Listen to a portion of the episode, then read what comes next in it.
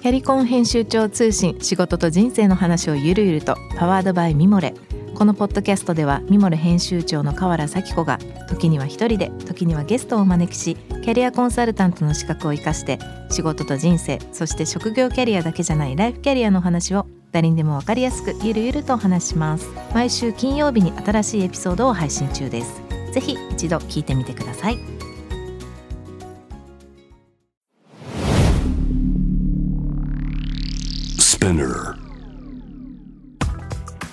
こんばんは、ナビゲーター中道大輔です。Vision to the Future 日本のカルチャーを作り出すもの、こと、人の魅力を引き出し、世界に向けての価値観を共有するクリエイティブプログラムです。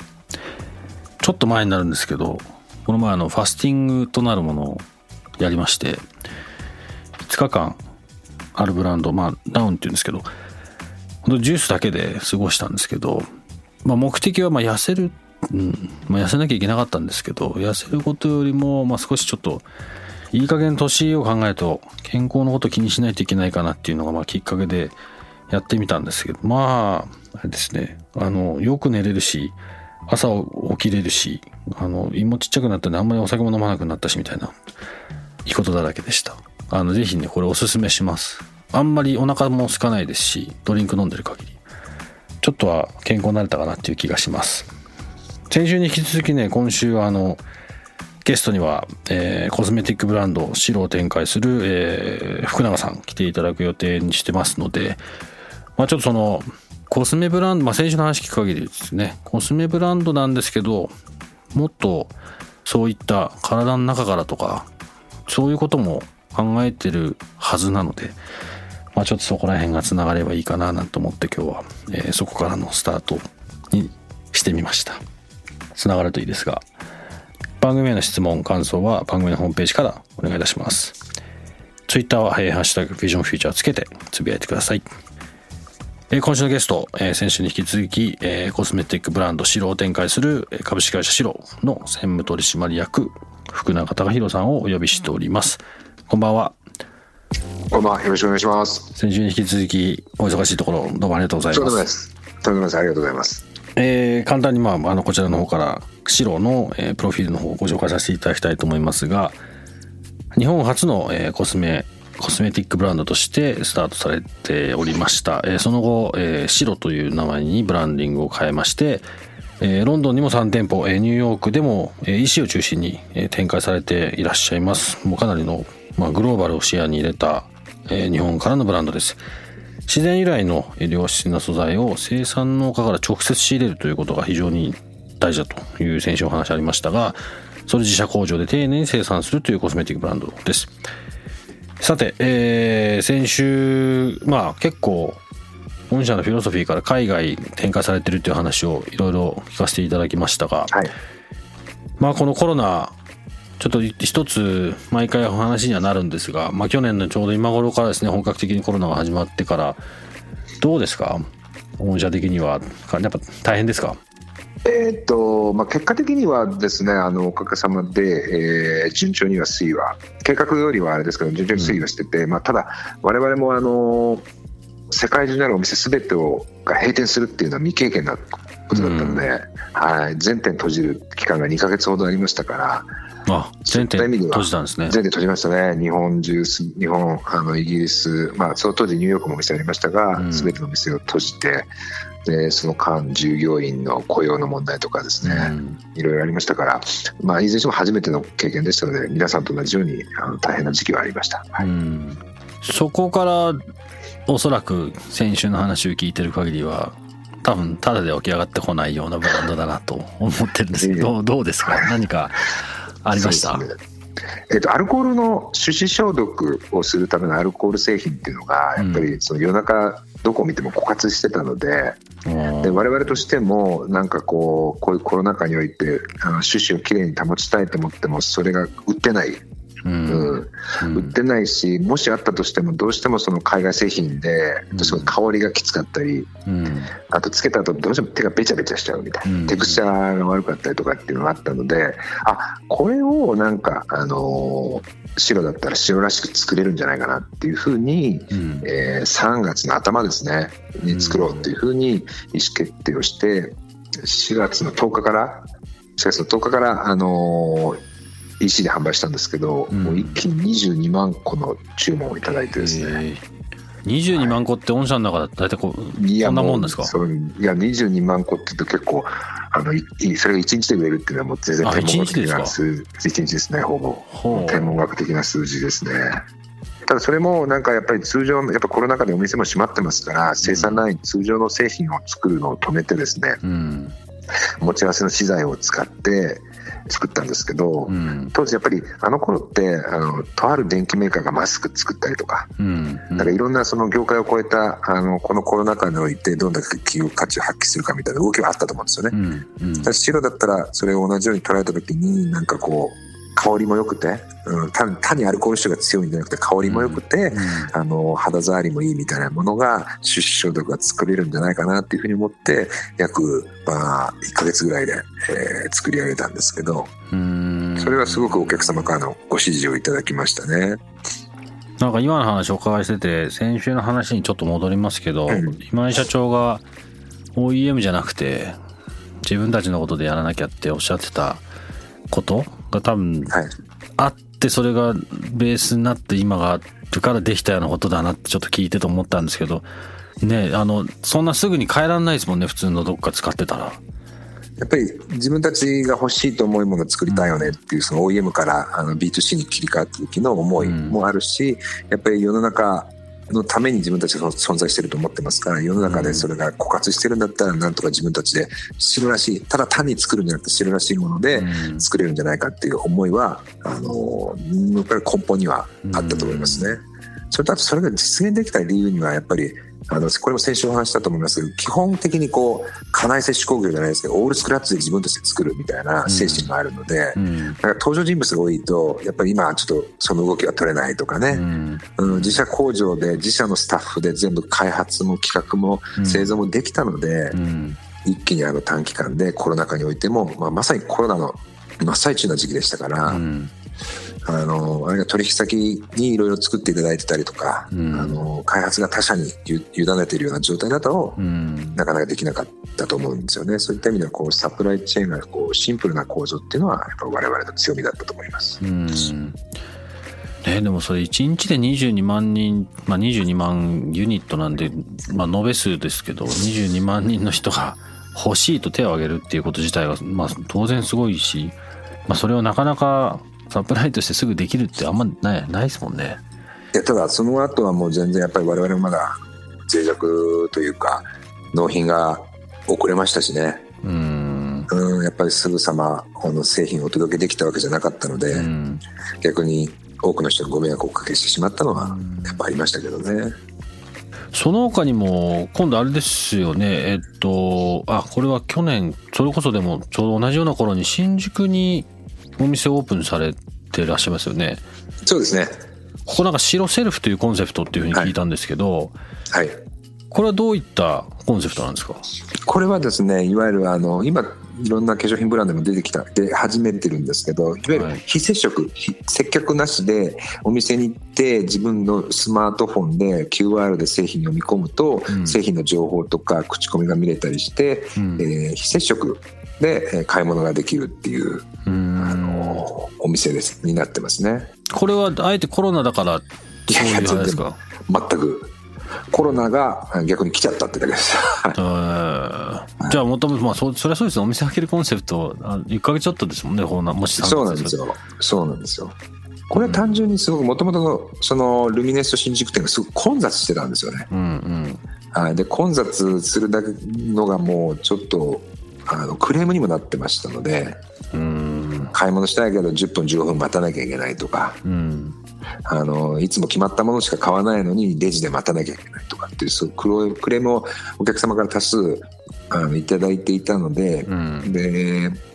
もちろん増床したりとかスタッフの数を増やしたりとかもやってきたんですけど、うん。そういうことでやっぱり解決がしなかったので、うん。だったら自分で自由に買い物ができるお店とうん。接客を要するお店と2つにこうセパレートして展開することでお店の循環が良くなるんじゃないかなっていうふうな思いから作り上げました。どうですか？今。あの今はですねもともとスタートした時はそうお客様の数の割合でいくと通常のお店が8に対してセルフのお店が2だったんですけど、うん。えー去年の10月なんかでいくともうほぼ5対5の状態にまでお客様の数は変わってきていてあと新たな発見だったのは友人とか彼女へのプレゼントとか彼氏へのプレゼントとかっていった場合はスタッフがいるお店で物を買ってうん。自分の買い物をする時は右側のセルフの方でスマートフォンで製品を選ぶみたいなそういう買い方によって目的によってなんか使い分けていただいてるお客様もいますしうん。あと男性のお客様なんか逆に入りやすくなったと思いますね。ああ、そうですね。なんかわかりますね。そうですよ、うん、どうしてもその、まあ、うちのスタッフにもよくあるんですけど男性のお客様が入ってきた瞬間ギフトでいらっしゃいますかとか ちょっと言っちゃいけないことなんですけどね、うんそういう言ってしまうケースもあるので、うん、それが自由に自分の買い物を気兼ねなく選べるっていうのが、んあの男性のお客様から指示が出たりしますね。うんそういう意味だとこう接客で素敵なところからまあその後こうパッケージですとかボーダーレス的なそそちらの方の話も今展開というかベースが広がりつつあるような感じなんですか？そうですね。そのセルフのお店でやっぱりお買い物いただく上でやはりあの少しあの化粧品の場合でいくとそう化粧箱っていうのが必ず入っていてですねほとんどのお客様がね使われる時には捨ててしまうんですよね、うん。でそれはやっぱり今の、あのやっぱ環境面を考慮してもすごく無駄ですし、うん。だったらその箱がない状態化粧箱がない状態でお渡しをする代わりに、えー、3%お値引きをさせていただくっていうようなエシカル割みたいなものはあの白セルフの方で展開はしてます。でこれは EC の方でも展開していて、ん。もう全然もう物にもよりますけどエシカル割の方のニーズが高い製品っていっぱい増えてきてますね、あれでも保健所大変なんですよね。そうなんですよおっしゃる通り。あのいろいろ伝えなきゃいけない情報があるんで。はい。僕実は一時期ラッシュにいまして。あら。あのまあ本当に短かったんですけどリーバイスを辞めて今の会社立ち上げる時にちょっとだけいたんですよ。はい。でちょうどその時にいろいろそういう話はやっててあのちょっと思い出しました大変だったなと思って。日本では向こうだ方 UK だと当たり前だったんですけど。うん。日本の薬事がありますからね。でうん。何の理由も別にないじゃないですか。まあ昔そうだったっていうだけなんで、だからなんかそこのまた行政のなんかそういう法律とか変えるのってもう本当に大変だし多分結構その化粧品とかそういうところだともうブランドとしてこうあるべきもしくは世の中の人に対してちゃんと伝えたそういうふうなニーズももちろんあるけどそうじゃないところのなんか力が力学的に働いてたりとかなかなか難しいですよね。全然あの箱は捨て箱はもちろん捨てるっていうか箱はもちろん印刷はしてないです逆に言うと余計な、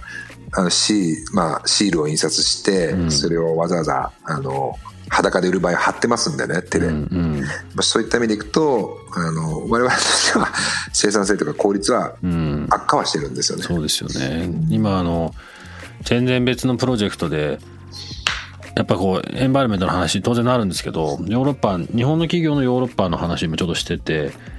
そこがねすっごいやっぱかけ離れてるんですよね。この環境問題に対するこうヨーロッパなんか本当にまあ先進的ですけどただベースは当たり前になきゃないいけないこととか、まあ、目の前に迫ってることに対して危機感に対してどうするかっていう比較的根本的な話なんですけど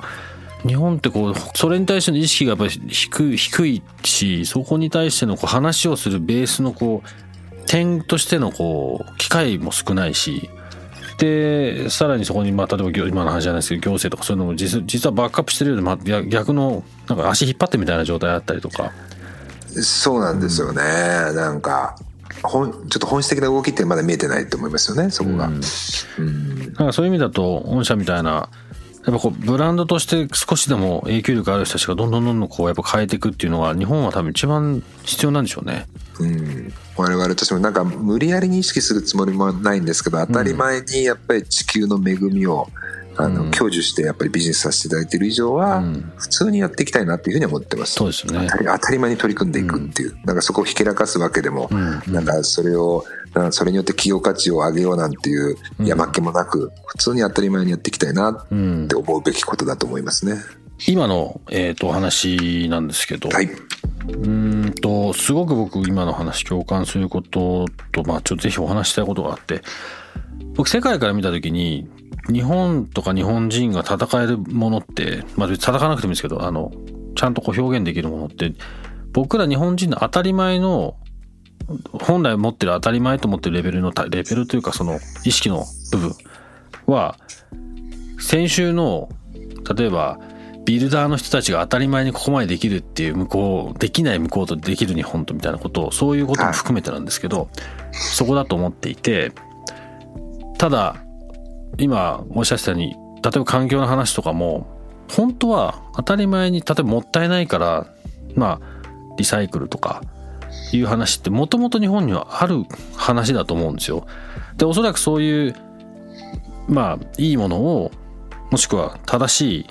素材を生産してる人たちとちゃんと話をして正しくお客さんに正しい形でこう商品化して正しい形で伝えてでそれをまあ適正な価格で買っていただくみたいなプロセスを本社はずっとやられてるんだと思うんですけど、はい、なんかそういう話を、まあ、良くも悪くもあんまこうなんていうんですかねプロモーションじゃないけどこう違う形で大きくしていく必要はない日本の中だと。ただ海外って逆にそっちが特にアメリカなんかそっちの話がまあ良くも悪くもうまいので話が大きくなって、ね。うん、まあ、ピックアップされてることがある、うん、ただ日本はその部分をえっ、ー、と国内だとまあある程度同じ言語でも伝わるしある程度考え方があるのでただ言い過ぎずうまく伝えなきゃいけないっていう部分かなと聞いてて思って、うん、その辺が難しいですけどなんかチャレンジングだなと思ってたんですよね、うん、聞いてて。ただすごい日本のブランドとしてはそれに対してある程度こう言い過ぎない方言い過ぎたくないっていうのもすごいわかるんですけどそこってむず難しいですよね。どうどうですか？そうですね。あのなんか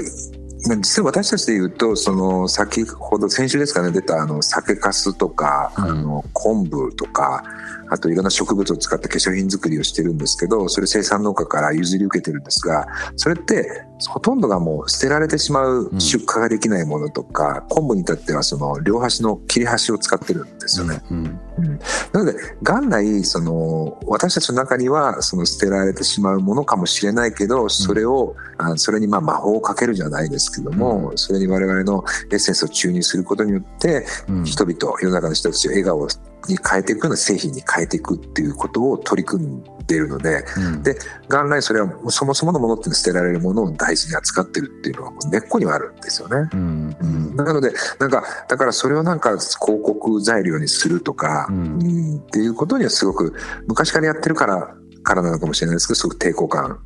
がやっぱりあるっていうのはありますね。うん。ただその去年の話あ去年先週の話じゃないですけど難しいですよ。その僕ら日本語で今日本人同士で話してなんかそういう当たり前ってそうだよねってこう、うん、うん、うんってなると思うん日本人らしくそうですよね、うん、じゃあ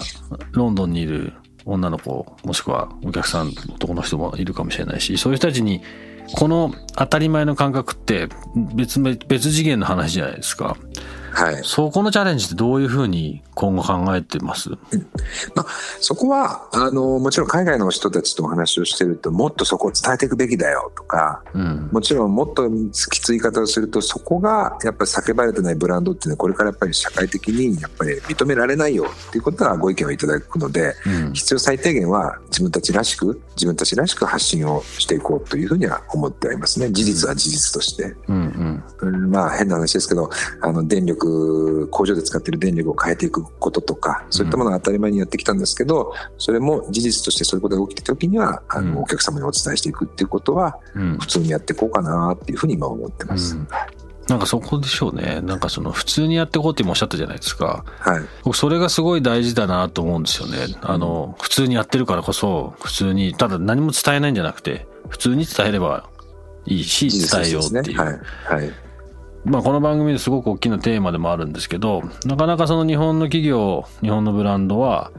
頭の中で多分全員分かってると思うんですよ。今海外の話をしなきゃいけないし行かなきゃいけないしもっとオプチュニティがあるっていうところに対して、まあ、なかなかその第一歩だったり、まあのまあ、の大企業とかできてるとか当然あるんですけど、もうありとあらゆる日本にある企業の中で言ったらまあ本当にまだまだ限られてるポーションだと思うんですけどだからそういった中でこう、その感覚としてこう、普通に、普通にやってることを普通に伝えようって、まあ言うことは簡単だと思うんですけど、なかなかできてない中で、大それをやる上で大事だなと思うポイントって何だと思いますか？あやっぱり見返りを求めないことじゃないかなというふうに思いますね。やっぱり、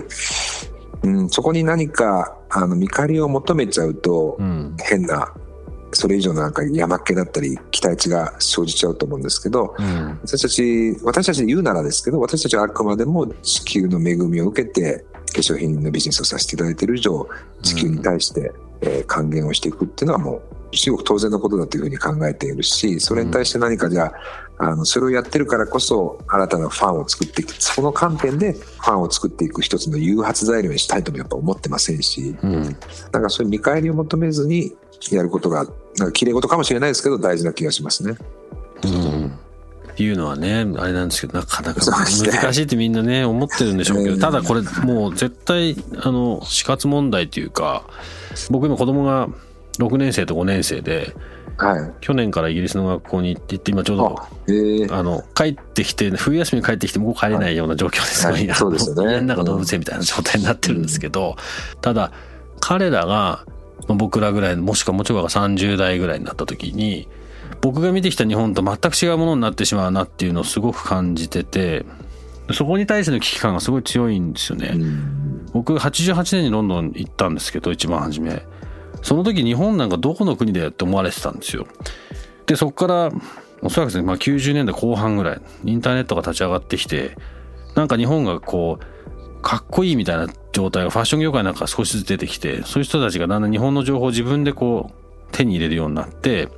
今まで見えなかった日本が、まあ、多分ガラパゴスみたいな状態だったんで見えてくるようになって、古着のデニムとか501がヴィンテージみたいなカテゴリが少し日本から出来上がったりとかなんかまあまだまだずっと表面的でしたけど日本の立ち位置がすごいかいい意味で変わってきて2000年代2010年代とこう来てる気がするんですよね。だすごいいいタイミングでやるんですけど、このままほっとくと、まあもう最近ちょっとそうですけど、まあ当然中国だ、韓国だ、もしくはこの後、まあ東南アジアだ、インドだ、アフリカだってこうどんどん出てくる中で、世界に表現できて、もっと世界の人たちを喜ばせてあげられるような考え方とかカルチャーがたくさんあるんだけど、それがなかなか伝わらないから違うとこに目がいっちゃって、もうなんか、その、まあある種の競争の中にこう、負けてっちゃうというか、今それを何かして形にしていくことで実際そのやれやれさえすれば日本の生産者の人ももっと作ってものが提供できる場所が広がるので広がってまた、まあ、ハッピーになれるだろうし海外の人もそのクオリティの高い商品なりサービスなりが日本から出てくれば彼らのクオリティオブライフも上がるはずなんですよね。でウィンウィンなんですよきっと。やれさえすれば。なんかそ、それを今やらないと、もうなんかちょっとどんどん落ちていくみたいな、まあ始まってますけど、なんか、それがすごく僕の中では、ベースの危機感かなって。だから、御社の取り組みとかも本当にすごい大事だし、なんかい、いろんな人にこう、夢とか、まあこれでも現実なんで、夢というよりかは、何何かしらのインスピレーションね、すごい与えてんだろうなと思いますし、感じてほしいなと思います、みんな。ありがとうございます。なんか、何の気なしに本当に、山っ気なしにやってるのが僕たちなんですよね。なんか、そこがまあ逆に言うと下手な、下手くそな部分もあるのかもしれないんですけど、うん、その普通がすごく難しいんだと思います。今が、今それちょうど言いやすい規模感とかなのかもしれないんですけどね。うん見えない努力というかね、あの、そういうところがもっともっと見えるようになるといいなと思います。まああれですよね、あの、まあ日本もそうですし、海外もそうですし、この、まあコロナっていうこともそうだと思うんですけど、全部にこう、自分たちのブランドもしくは会社、まあ、企業としてのコンセプトとかフィロソフィーがベースになっていろんなことを展開されてるなっていう印象を受けました。すごく。なんかだから一貫してんだなって。うんなかなか言うことは簡単なんですけどそういうふうにできてる企業って意外に難しいんですよね。まあ、そうですね、あの僕はなんか釧路ってどんなブランドって聞かれると、うん、すごくあの意志のあるブランドだっていうふうにやっぱり自分では言いたいんですけどただそうできる理由としてやっぱりあの独立資本で独立企業としてやってますから、やっぱりステークホルダーが少ないですよね、限りなく。うん、というのは、もう現実的に、そういう要素は現実的に大きいと思います。うん、それはそう思いますね。そ,、はいまあ、それだけじゃないと思いますけど、うんただやっぱり、あの、独立資本でやれるっていうのは、まあ最高の贅沢というか、そうですね。そそもそもやっぱ難しいじゃないですかそのそういう自分たちで資本をゼロから作ってもしくは銀行とやり取りしてっていうこととかあのただそれができるっていうのは本当に素晴らしいことですよね。まあ、ほんそのすごいコロナ禍においてはすごくそこが不安になるシーンもやっぱり当然やっぱありましたし、うん。ただまあ、あのーいい意味でね誰の顔色を見ることもなくいろんなこう柔軟に考えていけるっていうのはすごいやりやすい環境だと思いますね。うん。なるほどね。僕あのリーバイスの時にそのどちらかというとあんまりいい思い出じゃないんですけどやっぱりこう、まあ、サンフランシスコに本社があって最後僕は本本社付けだったんですけど株主がやっぱキャッシュっていうとキャッシュをどう作るかっていうことで、まあ、組織も、まあ、やらなきゃいけないことも全部やっぱそうなっていかなきゃいけなくてそうすると特に日本でリーバイスはもっとこうカルチャーに入ってうん。もともとあったのでそれがなくなってたから売り上げが落ちたところに僕が入って戻そうとしてた時だったのでなんだろうそのキャッシュの作り方とかマーケットのそのマチョリティの違いとか日本と中国同じ目線で絶対見れないって話だったりとかいう中でなんかでもそうそうなんなきゃいけないっていうのはすごいもうなんだろうな。もう絶対やっぱりそういうの違うなって思って今やってるんですけど今の話すごいわかりました。だからあのまあその時期とか今今後の話とかもいろいろあると思うんですけどいやそれができてるのは難しいけどそれで何とかしようとしてるっていうのは本当に大変だなと思いますしそれを持ってグローバルって結構なあの結構なことなんでねきっと。そうですね全然ねグローバルなんてまだまだ我々がね語れる状況でもないし経験則もないですけど、ただなんかそれがやれる理由にはやっぱりなんかロロマンとそろばんがあったら本当そろばん意識がない会社なんですよね、うん。売り上げいくらまでやろうとか、うん。あーキャッシュここまで作ろうとかっていうそんなことを思ってる人誰一人いなくて、うん。もう少し僕が見てるぐらいだけのレベルなんですよね。じゃあ売り上げを聞いてもね、じゃあ今の今期のくらい売り上げいくらだと思うって聞いてもまともに答えられる連中の方が全然少ないと思う うん。ただ次にこんな製品が出るとか、うん。あの3月にはこういう新製品を新しく出したいとか、うん。そういったその、まあ、ロマンですよね、ん。ところを本当にまあ、それ偶然なのか、うん。そこだけにこう軸足を置いて、えー経営ができてるっていうのは本当に楽しいしやりがいがあると思うんですよね。なるほどね。ちょっとすいません。僕今回のこのお話しさせていただく機会の前はそこまで知らなかったんですけど本社のこと。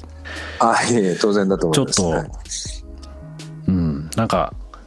男性だから化粧品をあんま使わないってまあその使用頻度で言ったらまあそうなのかもしれないんですけど違う側面ですごいファンになり,、まあ、なりました。あのいやぜひちょっと製品送りますから応援してます。はい、ありがとうございます。ありがとうございます。ということでうん。なんかすごく感慨深い2週間でしたがどうも本当にありがとうございましたとんでもございません。ありがとうございます。あの、これからも、あのーね、この番組を通していろんなコミュニティを作っていきたいと思いますので、ぜひ今後ともよろしくお願いします。こちらこそよろしくお願いします。今後の展開楽しみにしますんで応援してます。ありがとうございます。はいありがとうございます。ということで、えー先週に引き続き、えー今週のゲスト、えー株式会社シロの専務取締役、えー福永隆弘さん、えーお招きいたしました。えー本当にお忙しいところ、どうもありがとうございました。ありがとうございます。J-Wave Vision to the future. フィジョン to the Future. 中道大輔がお送りしています。今夜のゲスト株式会社シロの福永隆弘さんいかがでしたでしょうか？うん。まあちょっと先ほどもね言ったんですけどすいません。個人的にはブランドとしての認知があまりなかったんですがうん。まあ今僕らがキッチンカンパニーとして問題点うん問題視もしくは足りないし大切にしなきゃいけないっていうことを、まあ、すごく自分たちで頑張ってやられてるし、まあ、それがああいう形で形になってる企業だなっていうふうに聞いてて思いましたしまあ先ほどのちょっと話にもありましたけども自分たちのコンセプトが非常に明確で強くて、ね、それがもう本当に行動とか商品とか全てに行き渡ってるからこうなってんだなっていうのを、うん、感じました。リスナーの方にはどのように伝わったでしょうか。で来週はですねこれもまた面白いです、えー、創業100年を超えましてまたさらに進化をし続けていらっしゃいます、まあ、皆さんも必ずもうご存知だと思います。水回り住宅総合機器メーカーっていうですね。TOTO のデザインを手掛けてらっしゃいます。吉岡裕二さんをゲストにお迎えしてお話を伺ってまいりたいと思います。うん。あの日本のこのトイレ。まあ、これこそで今日の話もありましたけど、僕らにとって当たり前が海外全然当たり前じゃないのでちょっとその辺りの話とかいろいろ聞けるんじゃないかなと思って楽しみにしております。えー、ぜひ番組のホームページからねメッセージお送りください。ツイッターでも受け付けておりますので、ハッシュタグビジョンフューチャーをつけてお願いいたします。ビジョントゥフューチャー、えー、ここまでのお相手は中道大輔でした。See you next week. Good night.